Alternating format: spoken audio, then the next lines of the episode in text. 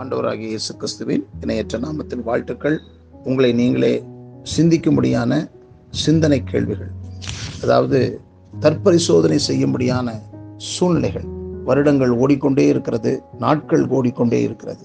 இன்றைக்கு அடுத்த கேள்வியை நாம் பார்க்கலாம்.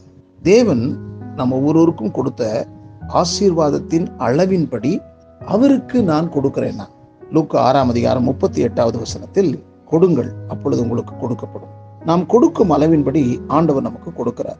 அவர் யாருக்கும் கடன்பட்டவர் அல்ல. தேவனுக்கு கொடுத்து நாம் அவரை தோற்கடிக்க முடியாது. ஆண்டவருக்கென்று நிர்ணயித்ததை நாம் ஆண்டவருக்கு செலுத்துகிறோமா? அத்துடன் நின்று விடக்கூடாது தேவன் நம்மிடம் கேட்பதையெல்லாம் நாம் அவருக்கு கொடுக்க வேண்டும். நாம் உண்மையுடன் இருக்கும்போது அவரும் உண்மையுடன் இருப்பார். கிரமமாய் பல வருடங்கள் உண்மையாய் தேவனுக்கு கொடுக்கும் நபர் தேவையுடன் இருப்பதை காண்பது அரிது. ஏனென்றால் நீதிமொழிகள் பதினொன்று இருபத்தி ஐந்தில் உதார குணமுள்ள ஆத்துமா செழிக்கும் எவன் தண்ணீர் பாய்ச்சுகிறானோ அவனுக்கு தண்ணீர் பாய்ச்சப்படும். மேலும் நீங்கள் கொடுக்கும்போது குறிப்பான ஆத்தும ஆதாய பணிக்காக கொடுக்க வேண்டும்.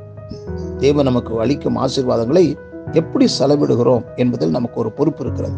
கொடுக்கும்போது மகிழ்ச்சியுடன் கொடுங்கள். ஏனெனில் உற்சாகமாய் கொடுக்கிற இடத்தில் தேவன் பிரியமாயிருக்கிறார். ரெண்டு குழந்தையர் ஒன்பது ஏழு. வார வாரம் மாதம் மாதம் கிரமமாய் கொடுங்க தேவனிடம் கணக்கு ஒப்புவிப்போம். சுவிசேஷ பணிக்காக கொடுங்கள். அனுப்பப்படாவிட்டால் எப்படி பிரசங்கிப்பார்கள்?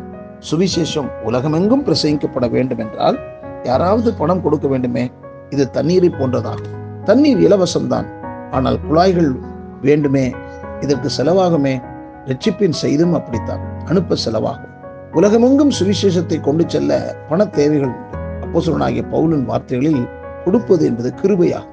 நாம் புதிய ஏற்பாட்டு கிறிஸ்தவர்களானால் தாராளமாய் கொடுக்க நாம் பழகி கொள்ள வேண்டும். ஆகையால் நாம் உள்ளவன் எவனோ அவனுக்கு கொடுக்கப்படும் இல்லாதவன் எவனோ உள்ளதும் எடுத்துக்கொள்ளப்படும் என்று சொல்லப்பட்டிருக்கிற வசனத்தை நீங்கள் கேட்டிருக்கிறீர்களா? ஆகையால் ஆண்டவர் நமக்கு தந்திருக்கிற எல்லாவற்றிலேயும் நாம் பகிர்ந்து கொடுப்பதற்கு நாம் பழக வேண்டும். பெற்றோர்கள் பிள்ளைகளுக்கு அப்படிப்பட்ட ஒரு எண்ணத்தை விதைக்க வேண்டும். சிறு வயதில் அவர்கள் தங்களையே கொடுக்க ஆரம்பித்து விட்டால் கடவுளுக்காக எதையும் செய்ய சாதிக்கக்கூடியவர்களாக கடவுள் மாற்றுவார். நாம் அவரிடத்தில் பெற்றுக்கொள்வதற்காக கொடுப்பதில்லை. ஆண்டவருடைய ஈவுகளை உணர்ந்து கொண்ட நாம் நன்றி செலுத்துவதற்கு இன்னொரு முறை என்னிடத்தில் இருக்கிறதே ஆண்டவருக்கு கொடுக்கிறேன். ஆகையால் ஆரம்பத்துல எப்படி தேவன் மேல் வைராக்கியம் உள்ளவர்களாக நாம் இருந்திருக்கிறோம்? இப்பொழுது நாம் எப்படி இருக்கிறோம் என்பதை யோசிக்க வேண்டிய நேரம்தான் இந்த நேரம். இந்த காலவேளையில் நீங்கள் உங்களை நீங்களே யோசித்து பாருங்கள். தேவனிடத்துல கொடுக்கும்போது நான் ஒரு காலம் ஏழையா போனதில்லை. ஏழைகளை குபேரராக உயர்ந்த இடத்துல வைத்து அழகுபடுத்தி கா பார்க்கிற தேவன் தான் நம்முடைய தேவன்.